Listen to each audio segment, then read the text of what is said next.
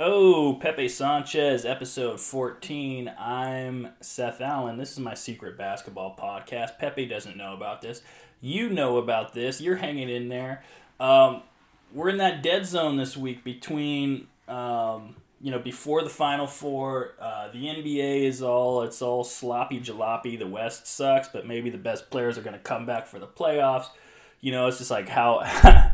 how how much can these teams turn it around? How much is the postseason going to go on? All that kind of playoff position jockeying. It's springtime, so that means the Blazers are tanking once again. Um, and I just wanted to check in. You know, I uh, I I missed most of the Elite Eight uh, because I was uh, I was in Houston uh, doing comedy for the the Riot Comedy Festival, which was a great time. I did get to watch uh, my Miami Hurricanes. as I'm calling uh, this season's Miami Hurricanes only. I've decided they're mine. Um, beat Houston uh, in front of in a bar in front of Houston fans. That was great. And honestly, Miami over Houston was the only good pick in my bracket, and that was because I love how Miami plays.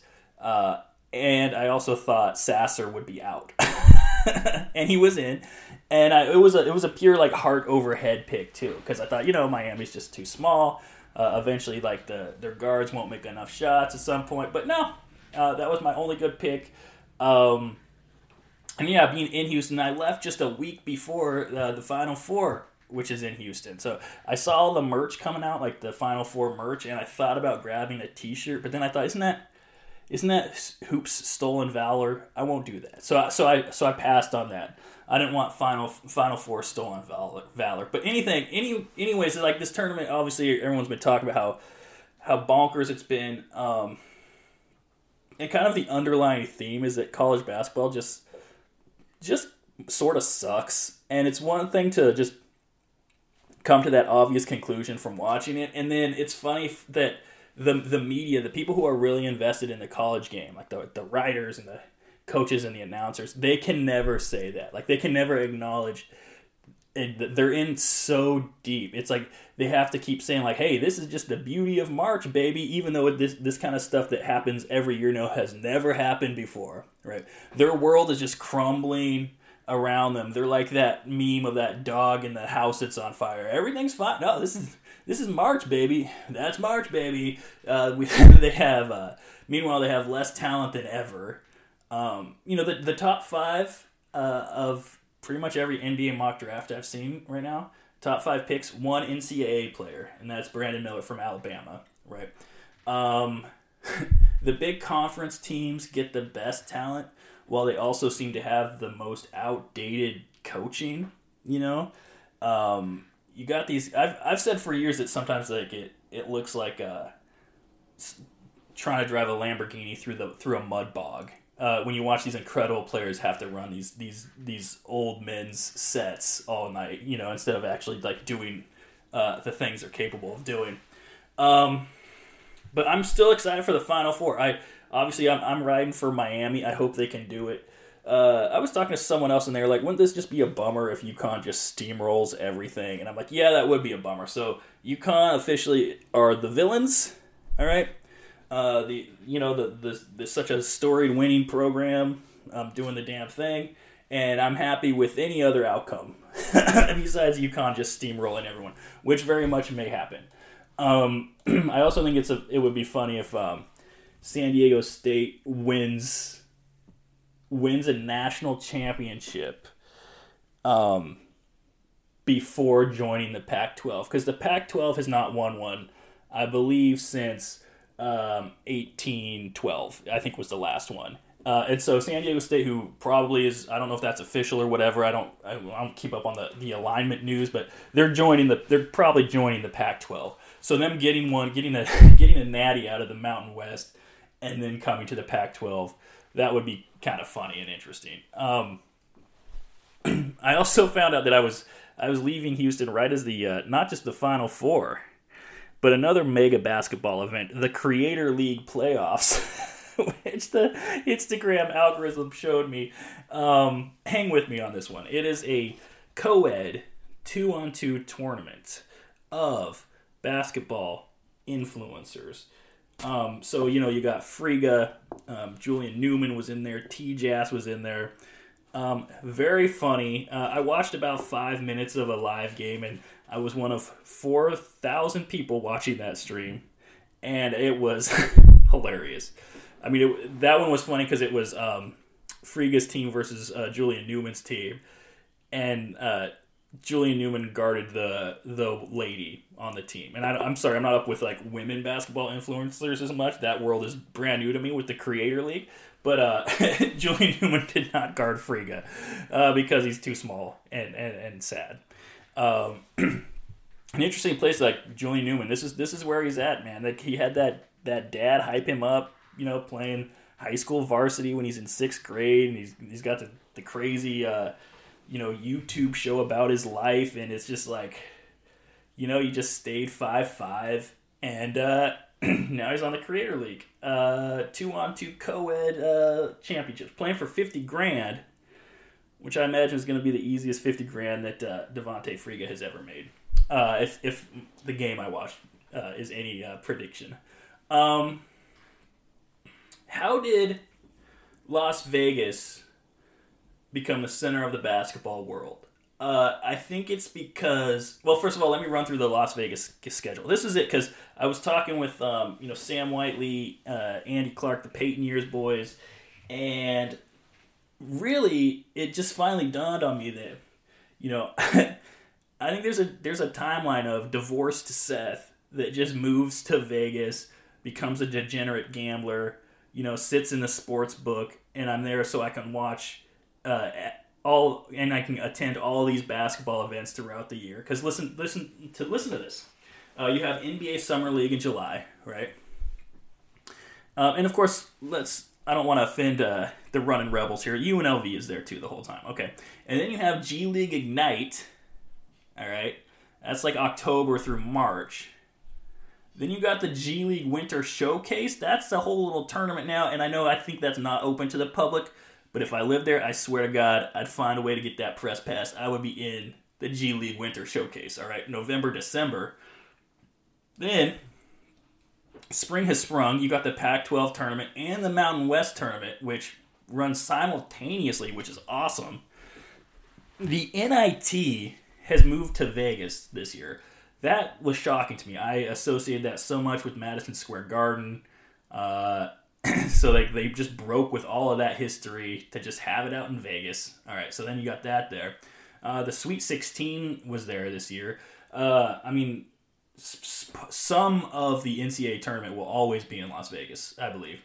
And now, and if all that wasn't enough, Slam Ball. Slam Ball is back. Um, if you're around my age, you thought that was the greatest sport. You thought we'd all be in talking about the slam ball major leagues it was the future of sports if you were a child when that was on if you don't know it's it's a mix of basketball and uh, gymnastics and football. Um, the players jump on trampolines and also get to tackle each other. It's horrifying. Like as an adult when i watch it i'm like everyone here is breaking their necks. Uh, the the, guys who played it tended to be more football players than basketball players because it's brutal. Um, and you know, but as a as a child, that seemed I would I would put that up there. That was my top three as a as a as a whatever twelve year old to watch. I would say basketball number one, slam ball number two, number three, American Gladiators, baby. Uh, you know, and you know you can tell that's why I like NBA All Star Weekend because it kind of combines a lot of those things. Um, yeah, but like divorce Seth, you know, posted up at the Circus Sports Book all day, uh, end up dead or worse, a residency at the Flamingo. I mean, that's a dark timeline for me. I don't need to be in Vegas, but it, it, it became the center of like this this type of basketball event. I think just because gambling's becoming less illegal and uh, less stigmatized, uh, and way more annoying. It is annoying to me that now on every like sports show, I have to see what the Vegas odds of everything are. I'm like, I don't care. Like if you just watch a you know you watch a uh, even just a sports center they'll they'll do a thing where they talk about the odds um, it, like it's always included now and honestly it's kind of annoying like they took something that seemed that was fun because you weren't supposed to do it and they've completely normalized it like sports betting is the new BDSM, all right? It's boring, it's over. Now that it's fine, it's no fun, all right? it's no fun. It's just annoying. And then you know Vegas also has it's a place people like to go to to have fun. There's lots of venues, so Vegas really has become like this kind of weird uh, center of basketball because of all these factors. And I think maybe, I mean, obviously they they got to get them a team eventually. You would think that's just like on the you know, on the expansion short short list uh, for a team, and then they, I would say they they add a team in Seattle and Vegas would be my prediction, and then they move Memphis and New Orleans to the Eastern Conference, and then, you know, we're done. That's it. That makes a lot. That makes a lot of sense to me. Uh, I think that'll happen. Um, that's kind of it for basketball this week. I mean, the the Blazers. I mean, I haven't watched a game in months. I think Dame's 70, 70 plus points. It was 72, 71 point game. That was the last one I watched, and I tuned in at halftime because, after, like, in the second half, because a bunch of people would text me. and I still do like check in on box scores and stuff. So that's over. Like the West just sucks, which is it uh, kind of fun in a in a way of how much it sucks. I mean, you kind of and then it, it as if just sucking wasn't interesting enough, which it kind of is, because you, will see these weird matches, matchups. You don't know who's going to win in the playoffs. But then now all the big dogs are starting to come back just in time for the playoffs. So, uh, you know, Durant just came back. So now, okay, uh oh, you know, uh, Zion might come back, you know, in time for the playoffs. KAT just came back uh, you know, LeBron came back. So now it's like, okay, so now we're, we're getting spicy here. Um, and whatever the outcome, it's just great to see the Warriors struggle. Uh, I'm going to savor this.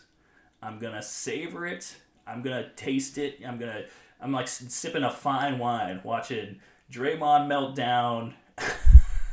you know, watching it not work. It turns out Andrew Wiggins was holding this whole show together the whole time and you know that he's gone for you know whatever mysterious personal reasons. That's fine, and uh, it's just fantastic to see.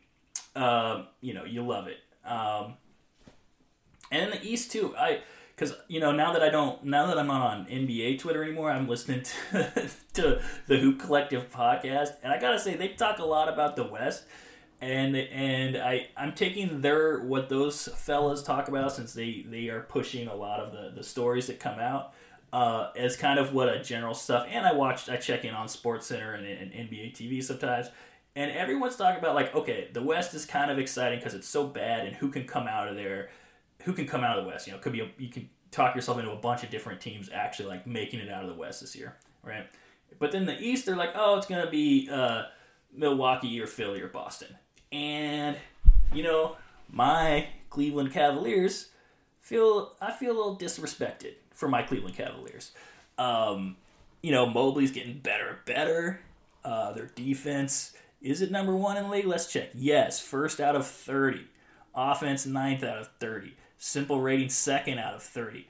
I don't think it. You know, when you get into the postseason and you have defense, and you, they have you know Donovan Mitchell now who can who can get you some points, you know, when things slow down and, and, just, you know, on his own when things start breaking up in the playoffs and and, and you need an individual to make plays.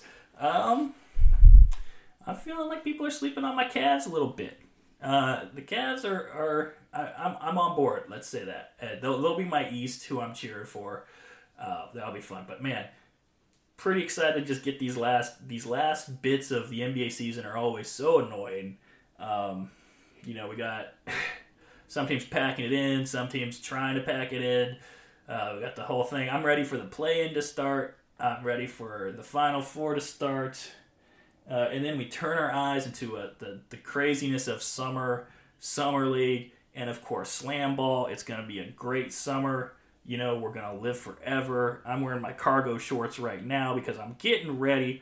Thank you, everybody. Pepe Sanchez. I'll see you soon. Episode 14. Thank you.